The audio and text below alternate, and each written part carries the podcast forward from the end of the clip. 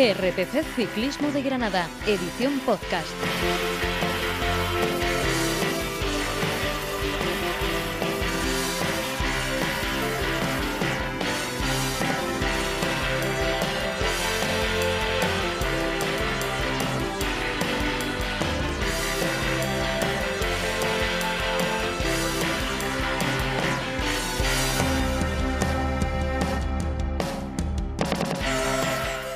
Hola, ¿qué tal? Bienvenidos a GRPC Ciclismo de Granada en este, nuestro podcast semanal número 74. Tercer episodio de nuestros especiales Tour de Francia 2022, inmersos de lleno en la segunda semana de la Gran Boucle, inmersos de lleno en los Alpes. Recibido un saludo de José Miguel Olivencia. Es humano, Tadej Pogachar desfalleció en la última subida de la etapa 11 del Tour de Francia 2022, con final en el Col de Granon.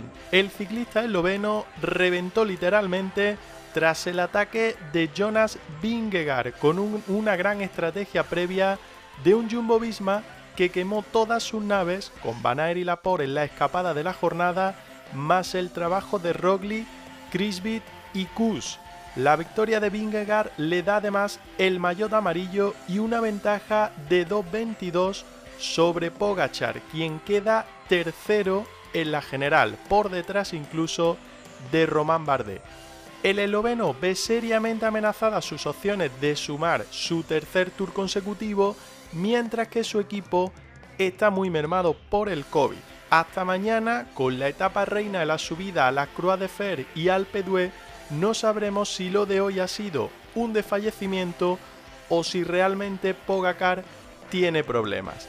Analizaremos también el resto de corredores de este Tour de Francia después de la hasta ahora o, la vista hasta ahora mejor etapa de la ronda de tres semanas francesa y también dedicaremos un espacio especial para Enric Mas porque parecía muy entonado en estas dos semanas o semana y media de Tour de Francia, pero hoy ha sufrido más de lo lindo y se ha dejado algo más de 8 minutos en la línea de meta. Por cierto, que os queremos agradecer vuestro apoyo y vuestro cariño mostrado en los dos últimos episodios de GRPC Ciclismo de Granada, los dos de la pasada semana. El semanal del miércoles, donde en menos de 30 minutos dejasteis el comentario ganador del dorsal para Sierra Nevada Límite y el bonus especial de Sierra Nevada Límite 2022 que subimos el pasado jueves y que sabemos con los datos que tenemos que os ha gustado mucho y así nos lo habéis hecho saber. Una vez más, gracias.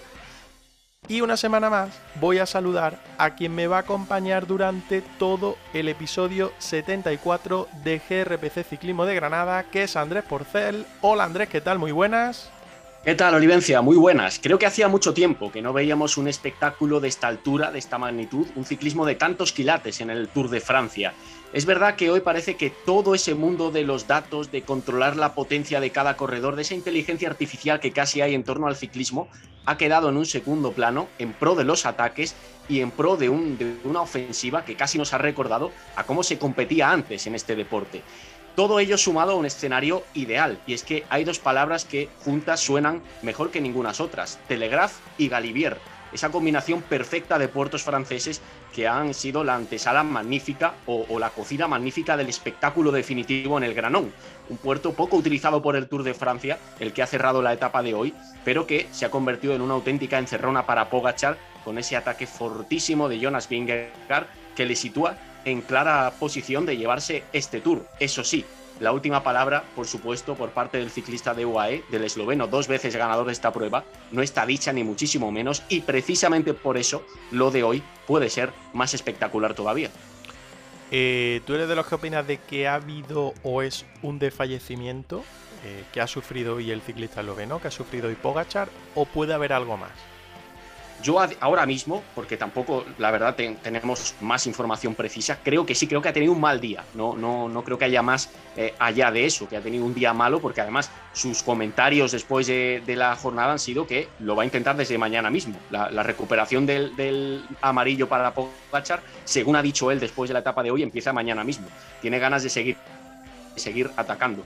Pero hoy, evidentemente, ha tenido un desfallecimiento, un día malo, es humano. Eh, conviene también eh, saber que en este deporte eh, los días malos existen y además ha sido muy generoso en el esfuerzo en días anteriores y alguna vez tenía que tocarlo y pasarlo mal, porque no ha parado de sprintar y de buscar todas las posibilidades hasta el día de hoy. Bueno, Seguiremos hablando ahora de todo lo que ha ocurrido, sobre todo en la etapa de hoy miércoles 13 de julio. Antes de arrancar os recordamos las posibilidades que os dejamos en GRPC Ciclismo de Granada, las ventajas como en 4cic.es, la tienda online con 10% de descuento en vuestra compra con el código Ciclismo de Granada y también la posibilidad de compra en HSN a través de nuestro link que encontraréis en la bio de Instagram. Aprovecharos de las ofertas diarias que lanzan en la tienda online de HSN y compráis, y si compráis a través de nuestro enlace, nos dejáis una pequeña comisión. Por último, recordamos que nos podéis escuchar en iVoox, en Spotify, en Google Podcast, en iTunes y también vernos en YouTube, en nuestro canal GRPC Ciclismo de Granada. Si os gusta lo que hacemos semanalmente, seguidnos. Si lo hacéis por iVoox, os podéis hacer fan desde 1,49 euros al mes. Tendréis cada mes contenido exclusivo como los 8 episodios que ya tenéis disponibles en la plataforma, solo para fan. También podéis estar con nosotros en Telegram, en nuestro grupo que tenéis el enlace en la descripción de este episodio, aunque si nos buscáis directamente en la aplicación de Telegram podéis hacerlo buscando grupo barra baja grpc barra baja ciclismo de Granada. Antes de seguir, antes de arrancar este episodio 74, vamos a hacer un pequeño parón y como siempre lanzamos el zoom a quienes nos van a acompañar en Haciendo la Goma. Hoy, mejor dicho, un Haciendo la Goma especial porque vamos a analizar todo lo que ha pasado en esa etapa espectacular, podríamos definirla, del Tour de Francia, la etapa 11 del Tour de Francia 2022. Volvemos en dos segundos.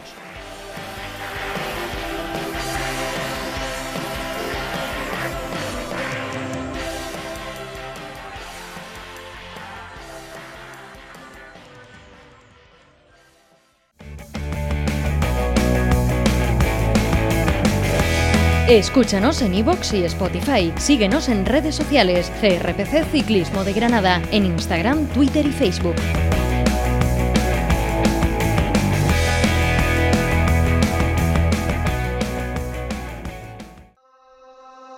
Suavemente, bésame. Sors de la tête et je mets plus les mains en l'air. Suavemente, bésame. Je sors de la tête en moteur italien. Suavemente, j'ai traversé la mer. J'oublie pas ceux qui se lèvent tôt pour un salaire. J'aime pas me vanter, je fais ce qu'il y a à faire. Et j'aimerais que les miens sortent tous de la galère. Quitter la galère, haraga dans les rues de Palerme. Ahora sí arrancamos ya nuestro episodio 74, tercer especial del Tour de Francia 2022 aquí en GRPC Ciclismo de Granada. Y lo hacemos como siempre, pues saludando a quienes nos van a acompañar en este Haciendo la Goma, donde portamos maillot amarillo, porque estamos inmersos casi casi, yo diría ya, no casi casi no, justo en el Ecuador del Tour de Francia 2022, después de esa etapa 11 que hemos vivido hoy miércoles 13 de julio. Saludo ya, creo que todavía desde Granada, Alfonso Roca. Hola Roca, ¿qué tal? Muy buenas. Hola, buenas tardes. Pues hoy con, un programa eh, con emocionante, como, como la etapa que hemos vivido que, ha finalizado hace, hace un ratito. Eh, al final se ha demostrado que, el chaval es humano, ha sufrido, así que bueno, pues también eh, Jumbo que ha planteado una, muy bonita estrategia y, le ha salido bien. Así que mucho de, de qué hablar hoy. No le he preguntado a Andrés en la introducción, os pregunto abiertamente a los dos, aunque ahora pasaremos ya a hablar eh, totalmente del Tour de Francia. ¿O esperabais lo que ha pasado hoy? ¿O esperabais un desfallecimiento así de, de Pogachar?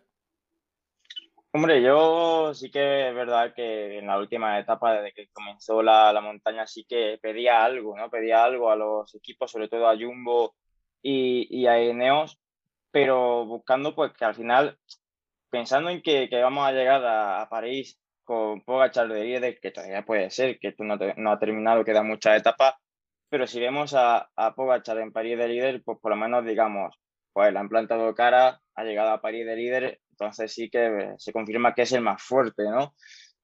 Pero realmente este fallecimiento no se esperaba porque de que se dio a conocer en la vuelta en 2020, yo creo que no hemos visto sufrir como ha sufrido hoy, entonces sí que ha sido muy, muy inesperado. Yo me esperaba verle solo, verle aislado, como ha conseguido Jumbo Visma en importantes momentos de esta etapa, dejarle solo, aunque eso sí, eh, corredores como Soler en un momento y Maika después han aguantado muy bien las embestidas de Jumbo y han podido hacer compañía a Pogachar, pero no me esperaba verle ceder de esta forma. La verdad, reconozco que no, no entraba en mi planteamiento, en mis previsiones en la etapa de hoy que Pogachar perdiera tanto tiempo y que además diera esa sensación de debilidad que ha dado desde el momento en el que ha atacado Vingegaard. Rafa Almaica se ha esforzado por intentar cerrar el hueco y nada más echar la vista atrás el polaco ha visto que su compañero, que el líder hasta hoy del Tour de Francia, no podía responder ni siquiera a su propio movimiento para enlazar con Vingegaard y ahí ha terminado todo en el día de hoy para, para Pogachar. Bueno, voy a repasar rápidamente eh, cómo ha quedado la etapa de hoy, la del miércoles 13 de julio, día que estamos grabando, y cómo queda la clasificación general. Y después ya pasamos a analizar un poquito más, como decía André y como, Roca, eh, como decía Roca, qué ha pasado en el día de hoy, que yo creo que ha sido lo más interesante hasta ahora de lo que llevamos de Tour de Francia. Etapa 11 entre eh, Albertville y Col, eh, Col du Granon 151 con 7 kilómetros de distancia. Victoria para Jonas Vingegaard del Jumbo Visma, seguido de Nairo Quintana, que ha entrado a 59 segundos. Román Bardet ha sido tercero a 1.10. Cuarto, Geraint Thomas a 1.38. Quinto, David Godú a 2.04. Sexto, Adam Jade a 2.10. Séptimo, Tadej Pogachar a 2.51. Octavo, Alexei Lukchenko a 3.38. Noveno, Steven Kretschbit a 3.59 y décimo Warren Barguil a 4.16. El mejor español décimo quinto Enric Mas, del que hablaremos después, a 8 minutos y 8 segundos. Con todo esto, pues la general yo creo que ya sí se ha estabilizado, porque habíamos visto durante esta semana, más de semana y media de Tour de Francia, casi dos semanas ya de Tour de Francia, porque recordemos que arrancó el viernes de previo a la primera semana como siempre se ha conocido. Creo que como digo ya se ha estabilizado después de esta primera gran etapa de montaña. Jonas Vingegaard es el nuevo maillot amarillo, seguido de Román Bardet a 2 minutos y 16 segundos. Tercero Tadej Pogachar a 2.22. Cuarto Geraint Thomas a 2.26. Quinto Nairo Quintana a 2.37. Sexto Adam Yates a 3.06 Séptimo, David Godú a 3.13. Octavo, Alexander Blasov a 7 minutos y 23 segundos. Noveno, Alexei Lutsenko a 8 minutos 7 segundos. Y décimo, Enric Mas a 9 minutos y 29 segundos. Sigue comandando la regularidad Bud Van con 304 puntos, la montaña para Simon Jeske 43 puntos y el mejor joven Tadej Pogachar, que tiene a 8 minutos y 50 segundos a Thomas Pitcock. El mejor equipo sigue siendo Ineo Grenadier, que saca 11 minutos y 35 segundos al Jumbo Visma. Repasado todo, os planteo lo primero, porque hay que recordar que Jonas Vingegaard atacó en el último puerto, en esa Col du Granon, después de una muy buena estrategia del Jumbo Visma desde el arranque de la etapa, donde Aert se metió o propició el primer corte. Eh, Christophe Laporte también iba en ese corte y después todo era jugar. Es verdad que em, en el penúltimo puerto antes de comenzar o cuando ya estaba comenzado, empezaron a tensar la carrera, se quedaron ciclistas como Enric Mas, que fue la primera vez que se quedó, se quedó incluso Nairo Quintana, que después lo hemos visto muy bien. Bueno, se quedó bastante gente, solo se quedó prácticamente Geraint Thomas, Vingegaard, eh, eh, el propio Pogachar. Bueno, poquita gente. Y en el último puerto, Vingegaard lo volvió a intentar, ahí no pudo hacer nada eh, Pogachar y reventó por completo, perdiendo esos más de 3 minutos con los que ha entrado en la línea de meta, 2.51 para ser más exactos, y lo que ya hemos repasado en esa clasificación. Lanzo la primera. Eh, Andrés Roca.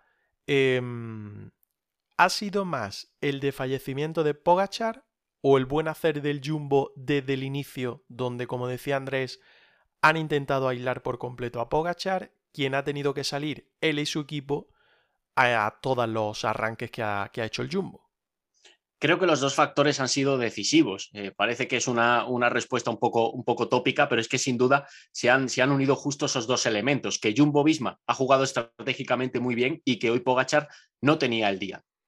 El punto clave de la carrera, sin duda, se, se produce en esa transición entre el Telegraph y el Galibier, donde Roglic comienza junto a Vingegaard a tensar a Pogachar. Pogachar se queda aislado con ellos dos y entran en un juego de ataque contra ataque, se mueve Vingegaard, se mueve Roglic, intentan dejar aislado y, en fuera de, juego a Pogachar, no lo consiguen porque Pogachar eh, se agarra bien a la carrera e incluso les planta cara con algún ataque, como diciendo aquí estoy yo, por mucho que, juguéis conmigo voy a seguir, voy a seguir pegado a, vosotros. Después ya se normaliza la situación eh, a partir del, también del descenso del Galibier la situación se normaliza, vuelve, vuelven los gregarios de lujo de, de, Pogachar, vuelve Maika, eh, que le hace un muy buen trabajo en, la aproximación y en Granón, en el propio puerto final de, Granón, pero ahí ya eh, evidentemente ha pagado los esfuerzos eh, Pogachar. Y esos esfuerzos también pensado la cuerda Jumbo Visma, seguro.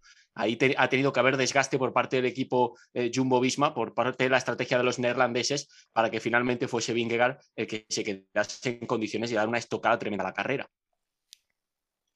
Sí, así es, muy bien explicado por, Andrés, ¿no? Al final sí que hay gente por redes sociales diciendo que, ha sido únicamente el de, fallecimiento de, de Tadej, pero yo creo que sin el movimiento de, de Jumbo, pues tal vez Pogachar no, no hubiera sufrido en el último puerto como, como ha sufrido, si hubiéramos dejado una etapa como hemos venido viendo la última de montaña, en el que únicamente pues UAE iba poniendo el ritmo y al final pues veías como Pogachar a falta de unos metros sprintaba y te picaba unos, unos segundos, pues si hubiera mantenido ahí también ese, ese perfil de etapa, igual no hubiéramos visto ese, desfallecimiento de, de Pogachar. Entonces, por eso yo siempre pedía a los equipos, sobre todo, como ya he dicho, a Jumbo y a Ineos, que lo intentaran, porque al final si dejas que el líder vaya resguardado con, con su equipo, puede ser que se te pase ese día malo del líder y tú no lo sepas, porque como no lo has intentado, eh, puede ser que, que, vaya subiendo un puerto Pogachar y diga, hoy no me encuentro bien, pero si nadie le ataca, pasa la etapa, igual mañana se recupera y cuando lo intenta mañana, pues ya no puedes con él. Entonces ha sido muy, muy bien la, la estrategia de, de, Jumbo, intentando pues dejarlo un poco aislado, que, lo han conseguido y haciendo ese ataque, contraataque. Aunque sí que es verdad que yo diría que al, final la han cagado un poco porque ese esperar, eh, decirle a, a que espera a Roglic, tirar de él para volver a, a, a traer a ese grupo con Gudú pero sobre todo con Maiska, al final le ha dado un gregario a, a Pogachar que le ha ayudado un poquito en el Colgranón. No le ha solventado al final el, mal día, pero igual si Pogachar llega a ese último puerto completamente solo, sin esa ayuda de Maiska, pues igual en vez de dos minutos y medio pierde cinco, por decir algo. Entonces, sí que es verdad que, que yo ese, ese llevar de nuevo a, a Rolich al grupo, llevando con él a Maika para que luego Rolich se termine quedando en la primera rampa de Col pues no lo he entendido muy bien.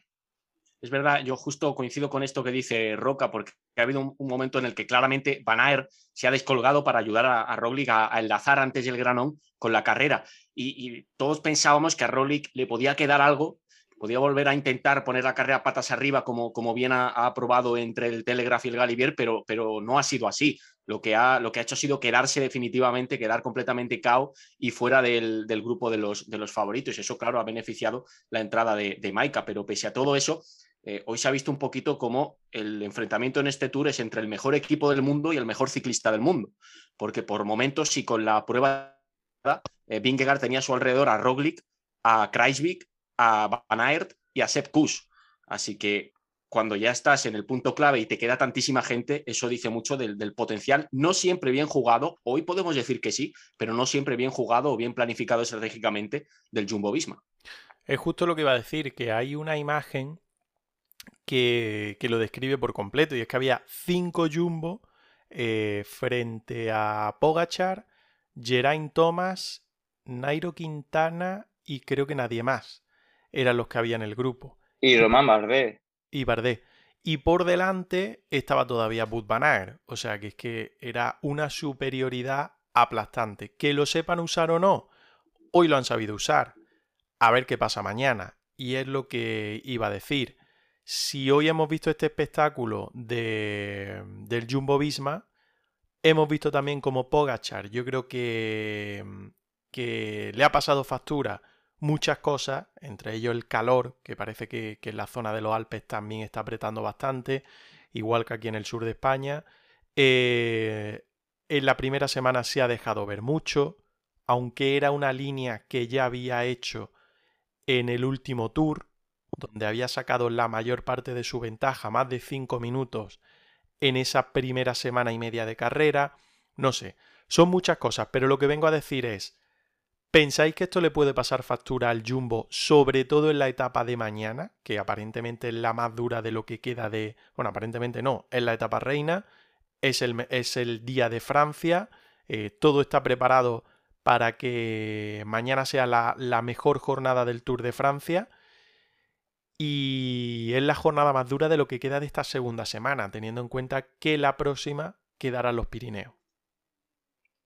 Bueno, realmente Jumbo ahora tiene la, la, situación muy, muy favorable. Ahora Jumbo mañana lo que, lo que tiene que hacer es aprovechar esa fortaleza de su equipo para controlar un poco la etapa, decidir quién puede irse por delante para la fuga, quién no, y ya pues por detrás ir eh, cuidando bien de, de Vingegaard.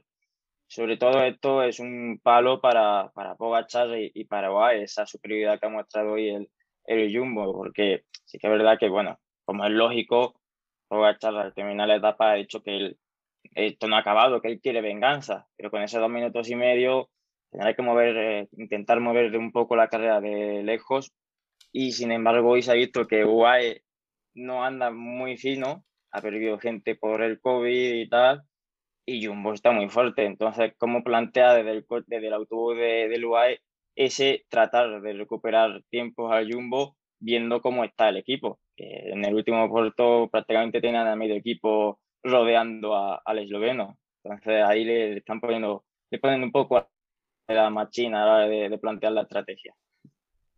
Cuando una etapa sale de, de sabes que por delante algo puede ocurrir, porque es, uno de esas, es una de esas comunas francesas rodeadas de grandes puertos. Y claro, lo de mañana es Galivier, Croix de Fer y Alpe d'Huez. Eh, una, auténtica, una auténtica conjunción de carreteras históricas en el 14 de julio, como decía Solivencia, en el Día Nacional de Francia. Son todos los elementos perfectos, el guion está montado de forma estratégica. Ahora veremos a ver a qué altura está el espectáculo, porque después de un día como el de hoy es complicado mantener este, este hype, este, este ritmo tan tremendo de competición. Eso sí, yo creo que a poco que, que a Pogachar le queden fuerzas y, si no sigue en una dinámica negativa como la de hoy, si mañana se encuentra más recuperado y vuelve a ser un poco el mismo, cosa que no nos extrañaría de un salvaje de estas características, va a ser un auténtico quebradero de cabeza para, para el Jumbo Visma, pese a que los neerlandeses tienen los caballos de potencia y los motores a priori suficientes para intentar controlar o para tener controlada la etapa, pero a este chico es difícil eh, tenerlo atado y si vuelve un poquito a su, a su tono y a su, a su ciclismo habitual, mañana podemos ver sin duda otro, otro gran espectáculo. Ojalá así sea y ojalá cumpla Pogachar lo que ha comentado nada más terminar la etapa, que, que quiere lanzar el contraataque tras, uh, tras los minutos perdidos con Vingegaard.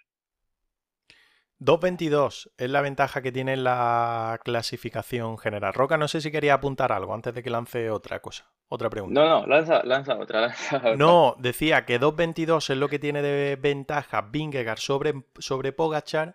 Yo aquí mientras hablaba ahí, eh, recordaba el Tour de 2020, es decir, el primero que ganaba Pogachar, que hay que recordar que en ese Tour no se vistió de amarillo hasta el último día, bueno, hasta el penúltimo día, hasta esa crono eh, de la planche de Belleville, donde partió de inicio con 57 segundos perdidos con respecto a, Primo Roglic y se lo levantó.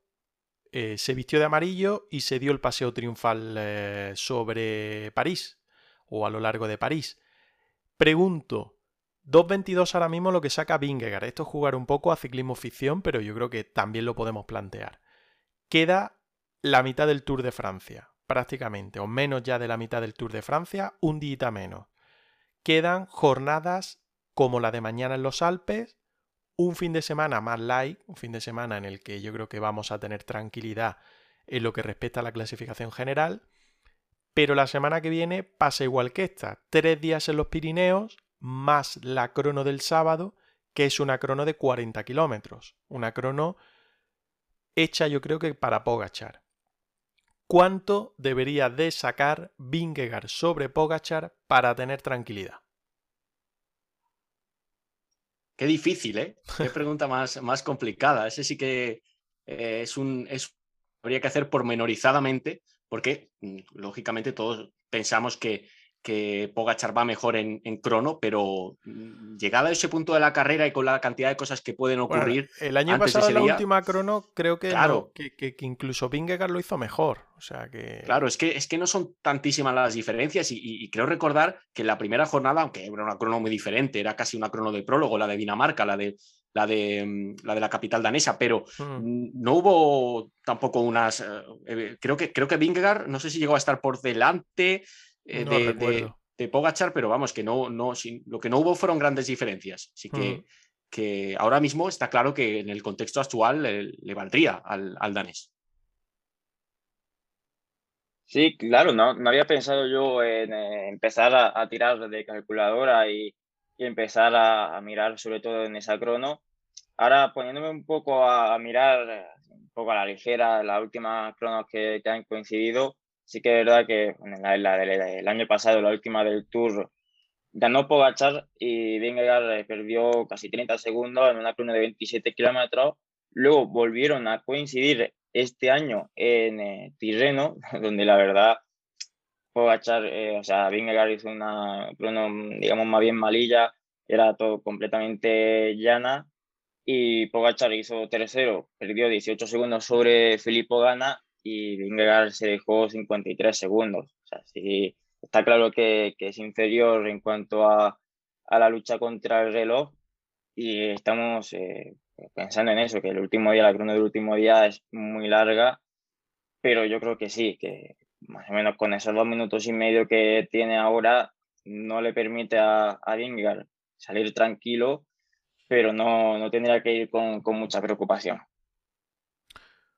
Bueno, pues yo es que veo que necesita bastante más tiempo, ¿eh? porque este animal, si lo que le ha pasado hoy es algo puntual, yo creo que, como bien ha dicho, desde mañana que lo teman porque lo va a intentar y lo, va a intentar recortar, lógicamente.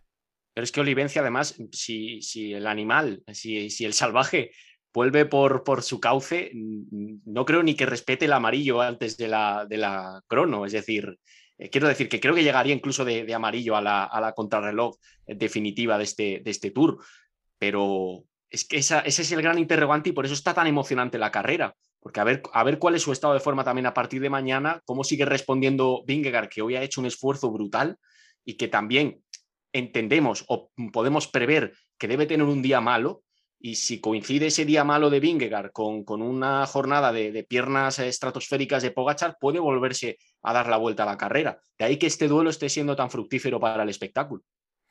Sí, tiene pinta. La verdad es que tiene pinta. Por eso preguntaba antes también que cómo, eh, cómo le puede sentar al Jumbo el esfuerzo que, ha hecho hoy, porque es que lo ha hecho desde el banderazo de salida de la, de la etapa, es decir, desde 157 kilómetros prácticamente. Cuando no eran uno, eran otros. Oye, estos los dos bichos de delante, es decir, eh, y Pogachar, pero cada vez eliminamos a más gente. ¿eh? O sea, hoy el último en caer ha sido Enric Mas, que se ha dejado más de 8 minutos en la línea de meta, no ha estado en ningún momento.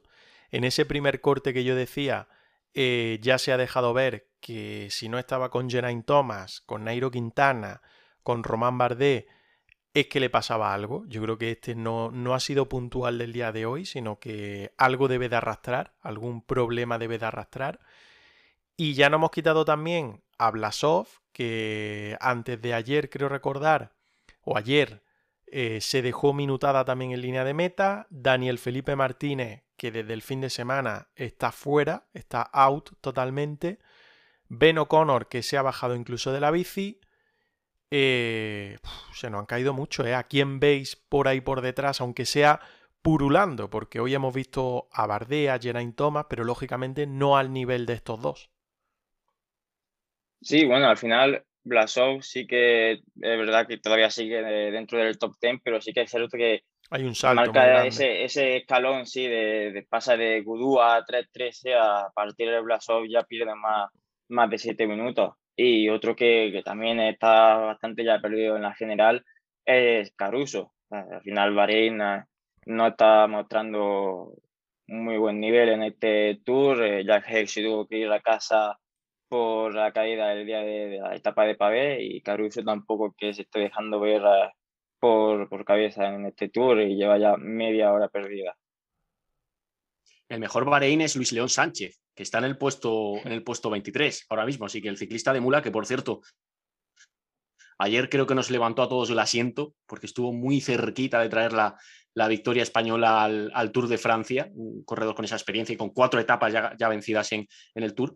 Eh, ahora mismo es el mejor de Bahrein. Yo, por, por no desviarme de la pregunta que, que lanzaba Solivencia, creo que la dupla Geraint Thomas, Adam Yates en el equipo Ineos para mí sigue siendo también una de las que puede resultar preocupantes tanto para, para Jumbo como para Poachar aún, a, pesar de que, de que no están en la, en la, disposición evidentemente de máximos favoritos, porque como, como repasabas antes, eh, Geraint está cuarto a 2.26 y, y, Yates a 3.06 está, está sexto. Pero quizás si esta dupla también pueda contribuir a, jugar eh, al ataque o a, probar alguna cosita de aquí al, al, cierre de la carrera, teniendo en cuenta, por supuesto, que aún hemos de pasar por, por los Pirineos. ¿Y por qué corre Lineaos tan mal? Porque es que parece que corren cada uno de manera independiente. Se ve que una vez que lo saca y de la silla de trono se nos pierden los británicos por las carreteras francesas. No, no, pero es que, que, así, es que parece que van cada uno haciendo la guerra por su cuenta. Sí, la verdad que muchas veces, pues sí, cuando han tirado de, de cámara de, helicóptero y ver el pelotón de, los mejores desde arriba y poder analizar un poco más la, eh, la posición de, cada uno, sí que es verdad que veía a Thomas por un lado, a Jay por el otro, tiene Felipe Martínez por detrás, cada uno a su bola, como que no, no hacen eh, no hacen piña, no, no hacen equipo, parece que se llevan mal.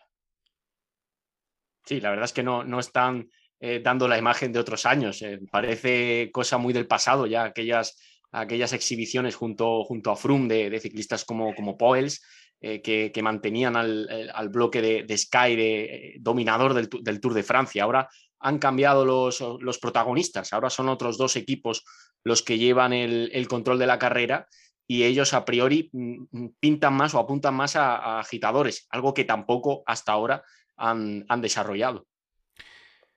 ¿Y de Enric más qué me decís? Porque el Movistar venía diciendo que iban a pelear por todos y marcarse objetivos. A lo mejor no hablaban de podio, no hablaban de top 5, no hablaban de top 10.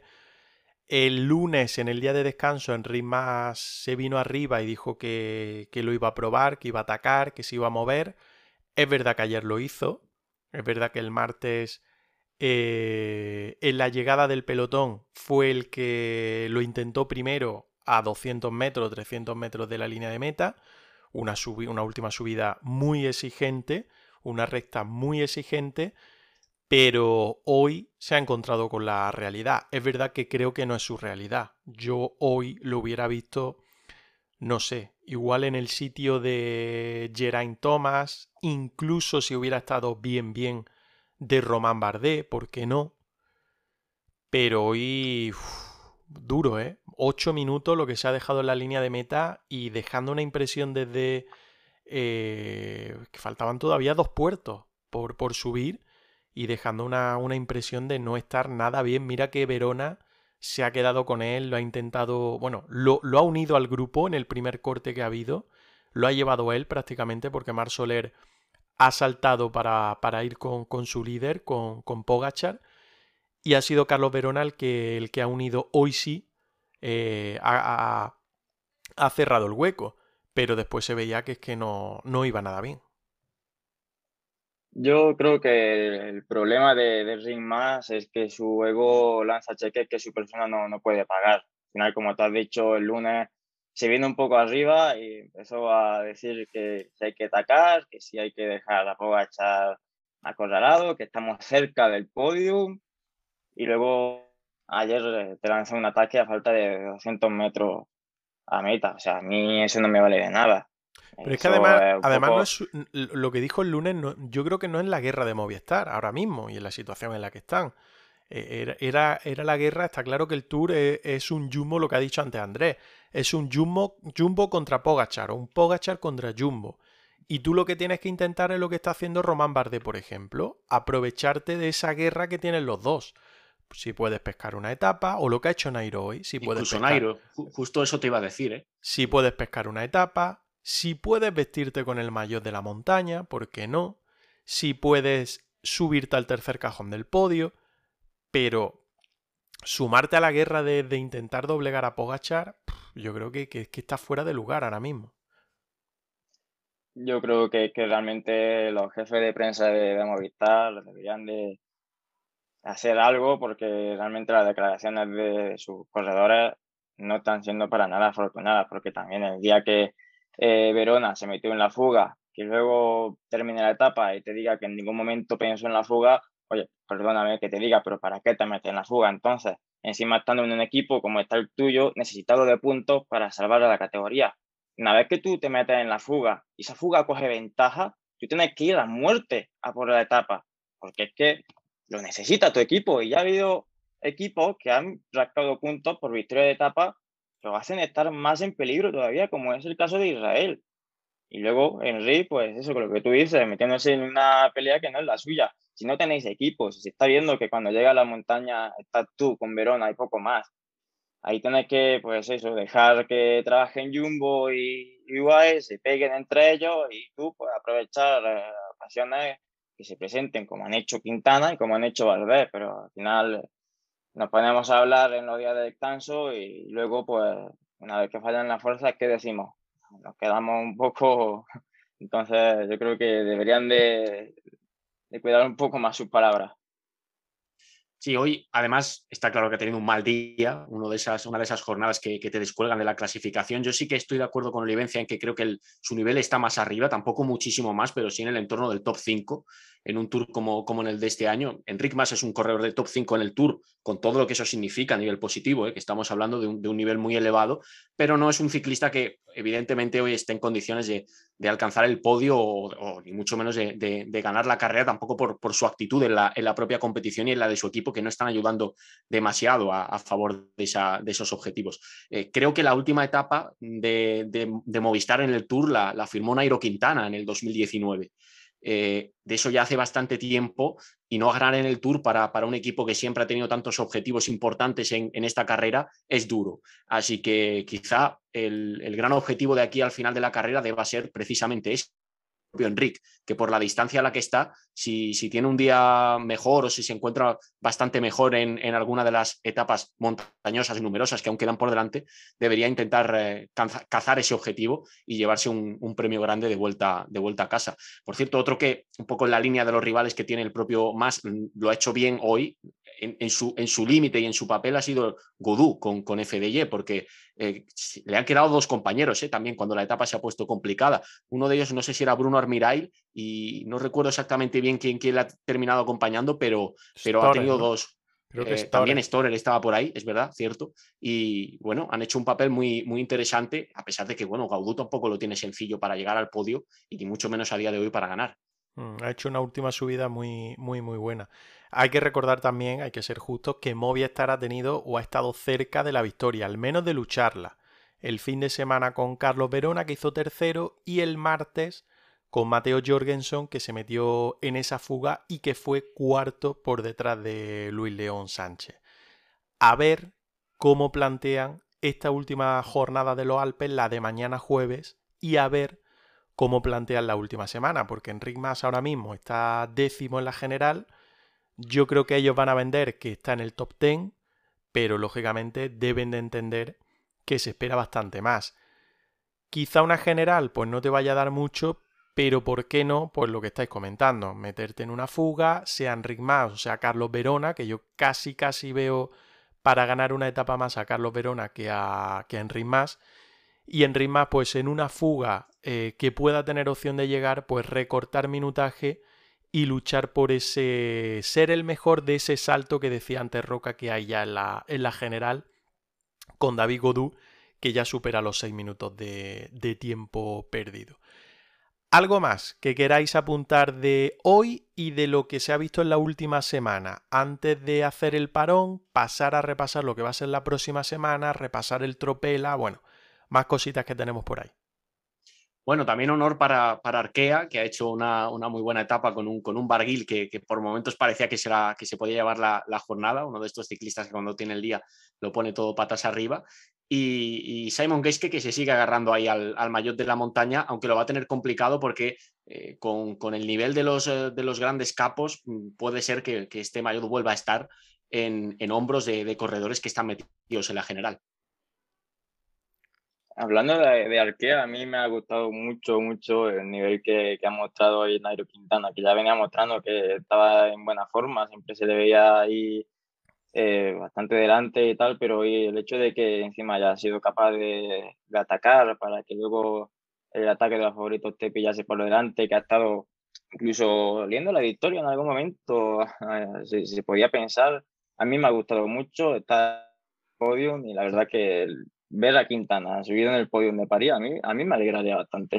Y eso que, que, su equipo no le ha dado agua, porque cuando han apartado el Skoda del Arkea a la derecha ahí en el puerto del Granón, eh, los auxiliares no se han acordado, parece ser, de que Nairo venía detrás de Warren Barguil y no se han bajado a, dejarle el bote de, rigor, que les ha, les ha, hecho el gesto Quintana como diciendo, ostras, quiero un bote y no habéis estado ahí atentos. Pero bueno, pese a todo, eh, ha hecho un etapón sin duda. Estaba ya a cuatro kilómetros, ¿no? ¿Hasta cuándo se puede coger agua? Ay, igual es eso, ¿eh? A los cinco, ¿no? No sé, al ser un puerto, al acabar en puerto, creo que, eso lo recortan un poco. Y es verdad que a Barguil le, habían dado agua nada, un ratito, un ratito antes, pero yo creo que estaría ahí rozando, rozando lo del límite y por eso han pasado un poco más de, más de él. sí, entonces seguramente, sí, sí, sí. Bueno, em, vamos a hacer el parón y a la vuelta lo que hacemos es repasar la jornada de mañana, que yo creo que es la etapa reina y así la ha preparado el Tour de Francia en este 14 de julio, que será mañana. Y lo que queda, porque el fin de semana, vaya bajón, que en el Tour de Francia el fin de semana no plantee etapas de las buenas o al menos, no sé, algo que pueda provocar que te sientes delante del sofá y no se te cierren los ojitos. Nada, que volvemos en dos segundos y que seguimos repasando este Tour de Francia en los especiales de GRPC Ciclismo de Granada.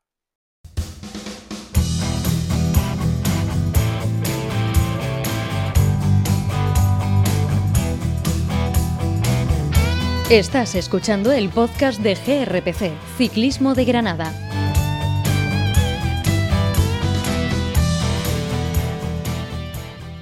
Volvemos después de el parón que hemos hecho en este episodio 74 de GRPC Ciclismo de Granada, o lo que es lo mismo, el tercer episodio especial del Tour de Francia 2022, en la que yo creo que podemos catalogar, o después de ver la que podemos catalogar, como la gran jornada de momento del Tour 2022 con ese final en eh, el Col du Granon. Mañana, 14 de julio, y el Tour de Francia siempre prepara cositas especiales para el 14 de julio, pues han diseñado, yo creo que la etapa reina. La adelantaba un poco Andrés antes, se sale de Briançon, se sube nada más salir el col del, Galibier, 23 kilómetros, a una media del 5,1%, puerto fuera de categoría, se desciende eh, todo el Telegraph, eh, se desciende hasta San, San, eh, de Maurin,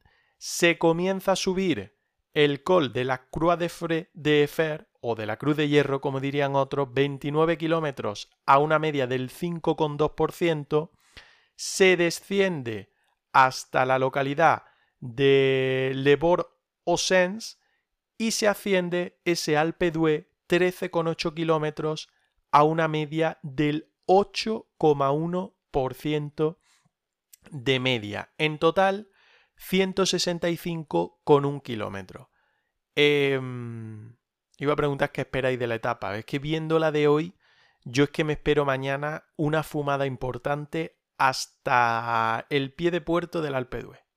Uf, yo tengo casi el mismo temor que tú, ¿eh? porque suele ocurrir que los ciclistas tienden a romper los guiones previstos por los organizadores. Se fija una etapa reina el día 14 de julio con un, con un, recorrido espectacular, pero la etapa reina acaba siendo la anterior, la del día de antes, porque ese día se unen todos los elementos para que así sea y claro, a la jornada siguiente eso, eso se paga y, se, hace más complicado que, se mantenga el nivel de espectáculo. Pero bueno, con, lo emocionante que está siendo este tour, o, que ha empezado también a ser desde, desde hoy mucho más, eh, ojalá esa tendencia se mantenga, ¿eh? porque, porque si es verdad que, que Pogachar lo va a intentar, eh, si, si, le queda la más, eh, la más mínima opción o si, o si se encuentra con fuerzas, Jumbo tiene que responder y a partir de ahí pues puede volverse todo loco de manera automática y, seguimos disfrutando casi de una tendencia similar a la de hoy. Ojalá.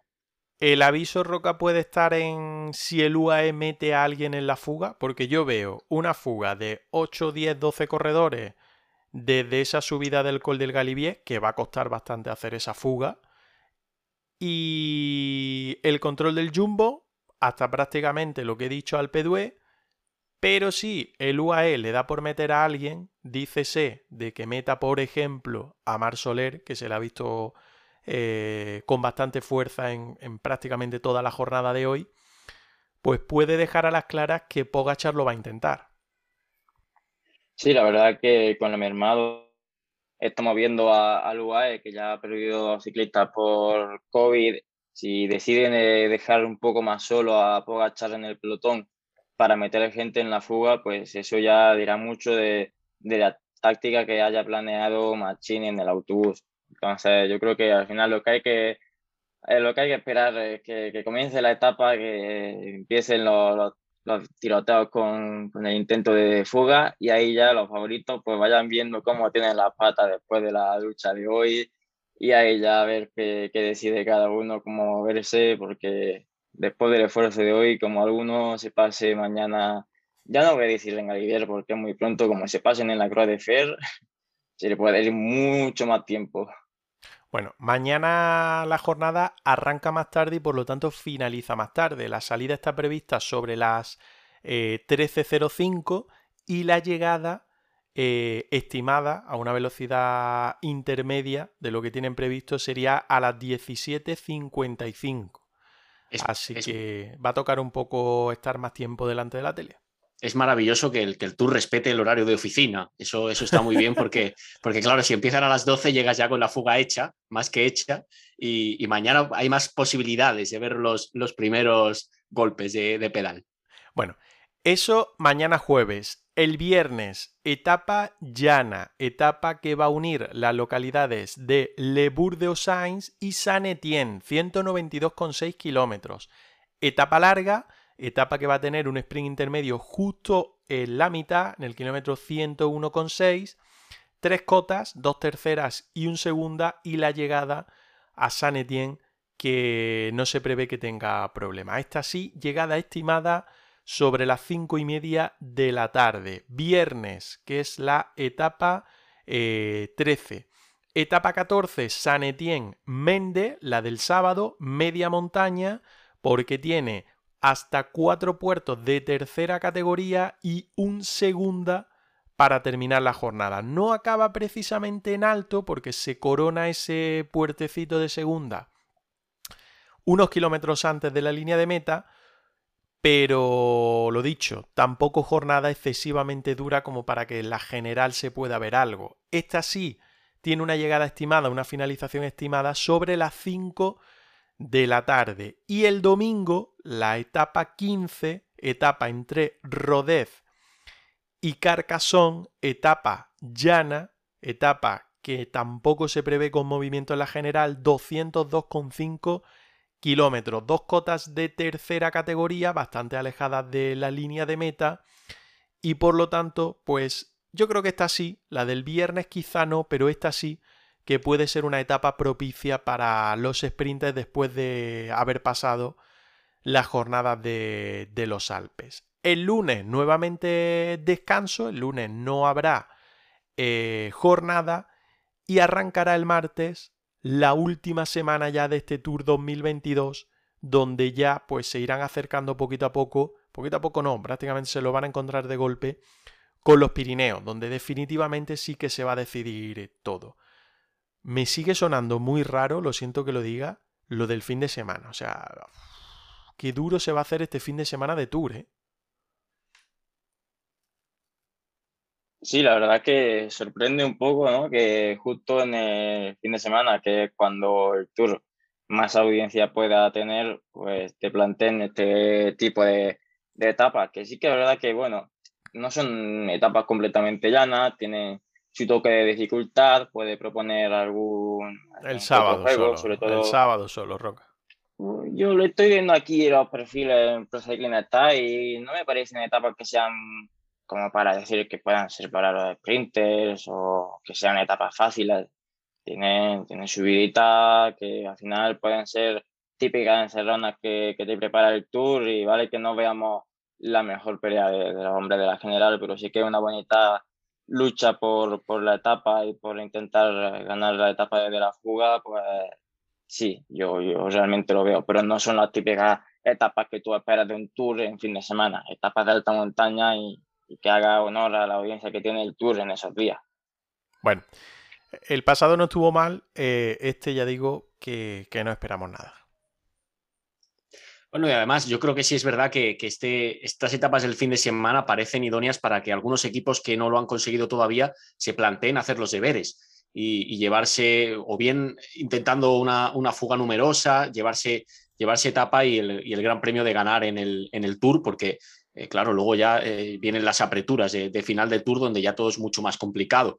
Eh, sí que es cierto que sorprende un poco que, se guarden recorridos menos llamativos a priori para, el fin de semana, cuando suele ser el momento en el que se concentran las, jornadas de, de mayor espectáculo.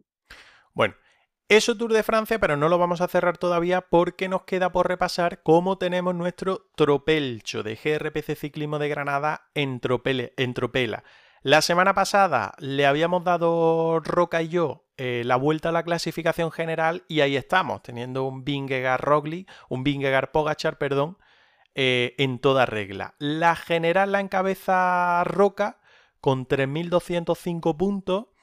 Eh, segundo estoy yo con 2.996 puntos. Tercero Hugo Pérez Villegas, 2.984.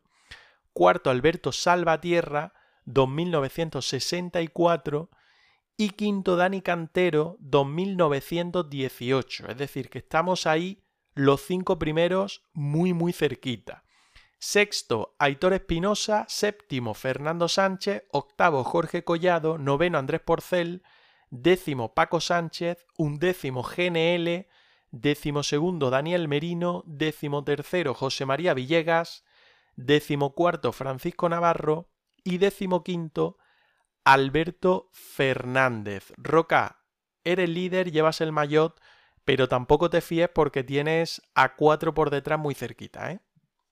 Sí, sí, la verdad que no está como para poder celebrar, eh, soy el, ganador del, del, tour en el Tropea, porque está todo muy, muy apretado y esto eh, en cualquier día puede cambiar. Ahora que estoy aquí repasando mi elección, la verdad que me da mucha rabia. Daniel Felipe Martínez me está fallando. Yo había confiado en él como líder de Ineos y, no me está respondiendo. Voy a tener que llamarle y decirle, oye, Dani, ¿qué me estás haciendo? Voy a tener un poquito más líder.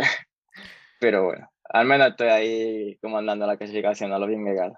Mira, sobre lo que dices, repasando la porra aquella que hicimos en la previa, eh, creo que el único que tiene opciones ya de llevársela, de clavarlo, es Fernando, ¿eh? Es Fernando Sánchez. Porque Andrés dijo Conor está fuera y Blasov también. Bueno, Blasov no está fuera, pero pocas opciones o ninguna de, podio. Roca metió a Felipe, a Daniel Felipe Martínez y a Roglic ganando. Eh, Ropero metió a Daniel Felipe Martínez segundo y a Roglic ganando. Y yo metí a Blasov tercero. O sea que también estoy fuera de todo. Y Fernando dijo Pogachar, Roglic y Geraint Thomas. O sea que... Eh, bueno, no, lo tiene chungo, tiene a Roglic, es verdad, que no había caído, que tiene a Roglic. O sea, que lo tiene nada, que no hemos dado una. Pensaba que Visionarios no somos nosotros. pensaba que había puesto a Vingegaard, por eso, por eso había dicho lo de. Lo había dicho lo de lo de Fernando. Claramente, eh, Jonas Vingegaard tiene dos equipazos, que son el Jumbo Visma y nosotros, que no, lo, que no lo configuramos En, nuestro, en nuestras posiciones prioritarias y ahí está. Que solo lo metí yo, tío. Es que es flipante, es que solo lo metí yo segundo, ¿eh? Es que ninguno de vosotros lo nombrasteis en el podio. Vaya, de hecho, yo es que no lo metí ni en el tropela. O sea, le, estoy dando. yo no sé vosotros, pero yo por mi parte, gafadas nada, ¿eh? Bueno, bueno, bueno, bueno. Así va como va. Em, cerramos Tour de Francia. Yo quería tratar dos temas. Uno, que ya lo he hecho en la introducción, agradeceros eh, a, todo, a todo el que nos escucha eh, ese interés por participar en la Sierra Nevada Límite este, este fin de semana, porque es el sábado la prueba Gran Fondo y el domingo la subida al Veleta, tardaron 30 minutos porque lo subí, yo creo que eran las 9 de la noche cuando se subió a Evox y antes de las 9 y media em, ya habían dejado el primer comentario. Voy a mirar porque era Parejo, pero no me acuerdo del nombre. Francisco Parejo creo que es, ¿no? El nombre de nuestro seguidor que se ha llevado ese dorsal para Sierra Nevada Límite 2022. El sábado va a ser la, gran fondo. Eh, a ver, lo tengo aquí. Lo tengo aquí. Francisco Javier Parejo López es quien nos va a representar en la Sierra Nevada Límite 2022. Eso por parte de nuestro podcast, pero en redes sociales también sorteamos un dorsal y en este caso Em, se, fue a parar eh, en poder. Lo voy a mirar porque se me pasa, tío. O sea, no sé qué me pasa hoy. Yo no sé si estáis con el calor igual que yo, pero yo estoy fatal, ¿eh? Sí, es normal, ¿eh? Yo creo que estamos todos un poco despistados con, con, la temperatura extrema. Madre mía. Fermín Aguilera es quien. Fermín Aguilera Arco es quien se va a llevar o se ha llevado ese dorsal para participar en Sierra Nevada Límite el próximo sábado. Él también va a hacer esa prueba Gran Fondo. Así que em, suerte a todos, a los que vayan a participar en Sierra Nevada Límite. Ya entrevistamos la pasada semana Andrés y yo a, los organizadores y la verdad es que nos dejaron bastante consejo. Ojo al calor que va a hacer, que también habrá que estar muy atento a, a ello y sobre todo pues que se disfrute lo máximo posible. Ya daremos cuenta de cómo, de cómo lo hemos pasado y de, qué hemos hecho por esa Sierra Nevada límite. Y otra cosa que en los últimos días eh, me ha llamado la atención y es que eh, se están marchando ciclistas del Manuela Fundación. Pero ya no solo del equipo continental, que el último ha sido Isaac Cantón, que se ha marchado al Freud, al supermercado Freud, es decir, que ha bajado a la categoría amateur para correr lo que queda de año. No es el primero, porque hace unos meses ya se marchó un ciclista, no recuerdo el nombre, al Rías Baixas. Vicente Hernández. Que de hecho ahora está en el Radio Popular de Boavista, si no me equivoco. ah, ya no está en el Rías Baixas tampoco. Sí, fue, fue muy rápido su, recalificación y, pronto pasó a, Portugal al Radio Popular de Boavista. Pues es la segunda baja que tiene el Manuela Fundación. Eh, tampoco sabemos mucho más, porque alguna historia y tal o algún comentario por redes de que iban a estar este verano en distintas pruebas en el norte de España. De momento, lógicamente, no han llegado esas pruebas y por lo tanto, pues no sabemos si van a asistir o no. Pero dos bajas las que ha sufrido ya el equipo, que en los campeonatos de España tampoco tuvo mucha representación y llamó la atención. Pero es que en las últimas horas también se le han marchado algunos ciclistas del equipo junior. El último Joel del Ojo que se ha ido al proyecto de Vinokurov, que tiene por aquí por Andalucía. Eh, también vi que Adrián Benito había estado, no sé si en calidad de cedido, pero había corrido una prueba en el norte en otro equipo, que no recuerdo qué equipo era, pero ya no sé si será que también se ha marchado o que solo ha corrido esa carrera con ese equipo. Y en el equipo sub-23 élite también ha habido algunas bajas de última hora. La última, Ignacio Rodríguez, que también estaba inscrito en ese campeonato de España, en crono al menos, y no fue y se marcha o vuelve al brócoli mecánico, donde estuvo la última, ha estado las últimas temporadas. Así que no sabemos porque no hay mucha más información de, de, bueno, de a qué se debe todo esto, pero suena un poco raro, no sé qué opinión tenéis. Sí, también en cuanto al equipo continental, yo he escuchado que Daniel Jiménez ya Sé que, tampoco forma parte del equipo, no sé si estará cerca el anuncio de que ya ha abandonado el equipo. Tampoco se sabe mucho de Santi Mesa, el corredor colombiano. No sé si todavía. creo que hace poco estuvo entrenando por Colombia y no sé si seguirá allí o habrá vuelto a, a España, pero sí que es verdad que está saliendo mucha gente del equipo continental.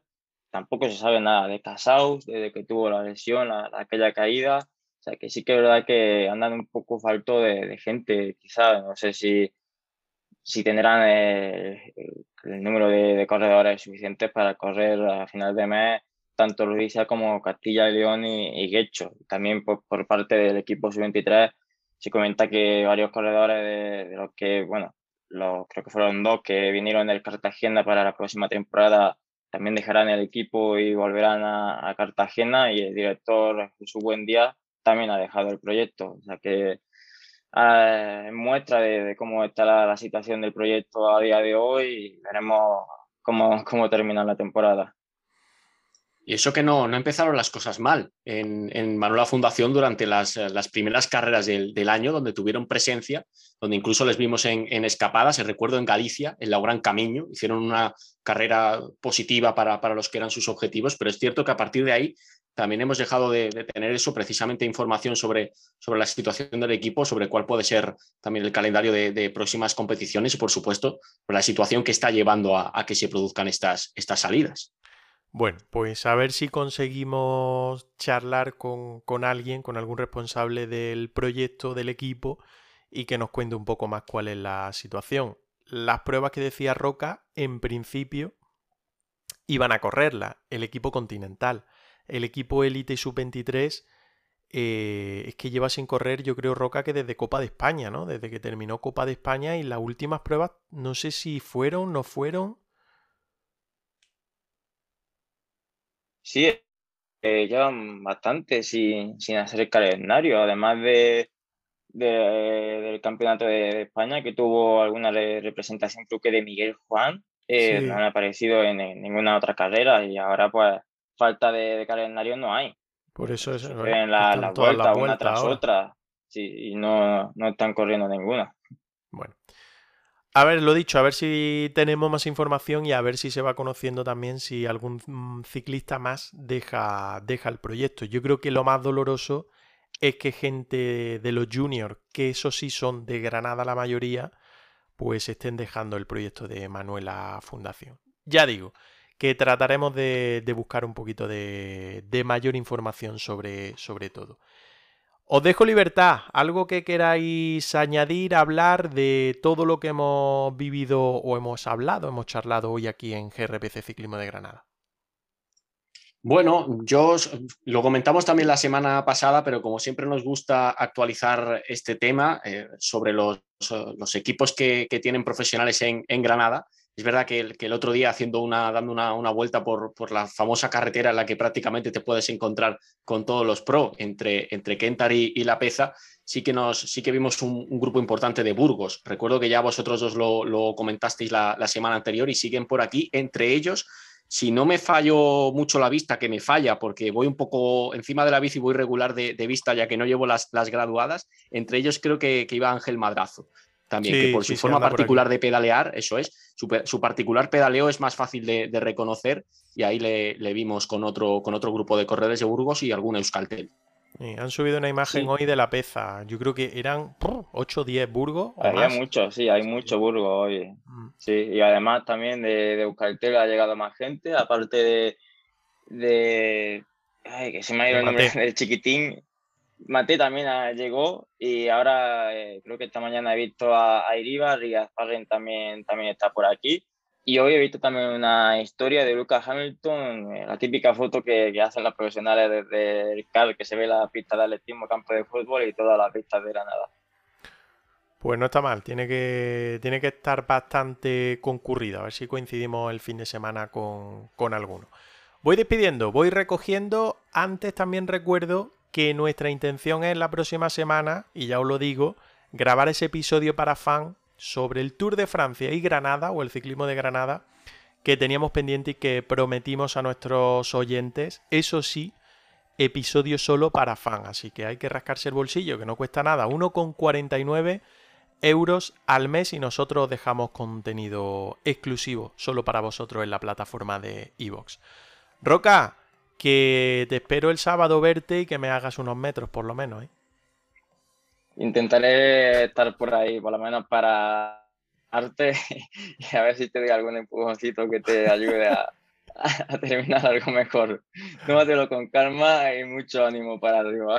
Madre mía, la que me espera, madre mía, la que me espera. ¿Para qué te metes en esos plegados? No lo sé, sí, ahora, que... ahora me lo estoy pensando. O sea, cuando faltan dos días o tres días me lo estoy pensando, fíjate tú, la cabeza que tengo. Que nos escuchamos la próxima semana. Venga, hasta pronto. Un abrazo. Ya lo contarás la semana sí, que viene. Sí, si sigo vivo lo contaré. Un abrazo, Roca. Venga, y hasta pronto. Andrés lo mismo, que la próxima semana más que ya encararemos la recta final del Tour de Francia, que tenemos ese episodio para fan pendiente también y que alguna cosita más habrá que inventar, ¿no? Porque no paramos. Sí, sí, sí, no pararemos, eh, contenido habrá y mm, es divertido imaginar qué podemos contar del tour dentro de una semana. Así que lo viviremos y aquí estaremos para actualizarlo todo. Contar, vamos a tener que contar muchas historias. La verdad es que sí, entre el tour, la límite y lo que sea además, vamos a tener que contar mucho más. Un abrazo, hasta la semana que viene, Andrés. Un fuerte abrazo y mucha suerte y ánimo en esa Sierra Nevada límite. gracias, gracias. bueno, y a todo el que ha llegado hasta aquí, como cada semana digo, pues se lo agradecemos porque la verdad es que cada día somos más, o sois más, los que nos seguís y es de agradecer. Que la próxima semana nos escuchamos, recuerdo, el miércoles, como siempre, nuestro semanal, en este caso será el cuarto especial del Tour de Francia 2022, el último, cuarto y último especial del Tour de Francia 2022, y también subiremos a lo largo de la semana ese episodio especial para fans relacionado con el Tour de Francia y el ciclismo de Granada, que la verdad es que tiene bastante, bastante relación, aunque en los últimos años no la haya tenido, yo deduzco y me huelo que en los próximos sí que tenemos opciones de que volvamos a tener protagonismo en ese Tour de Francia 2022. Que ojalá sea así. Poco más, que esperemos estar la próxima semana si hemos sobrevivido a la Sierra Nevada Límite y haremos este episodio o haremos el episodio 75 de GRPC Ciclismo de Granada. Un saludo, chao chao.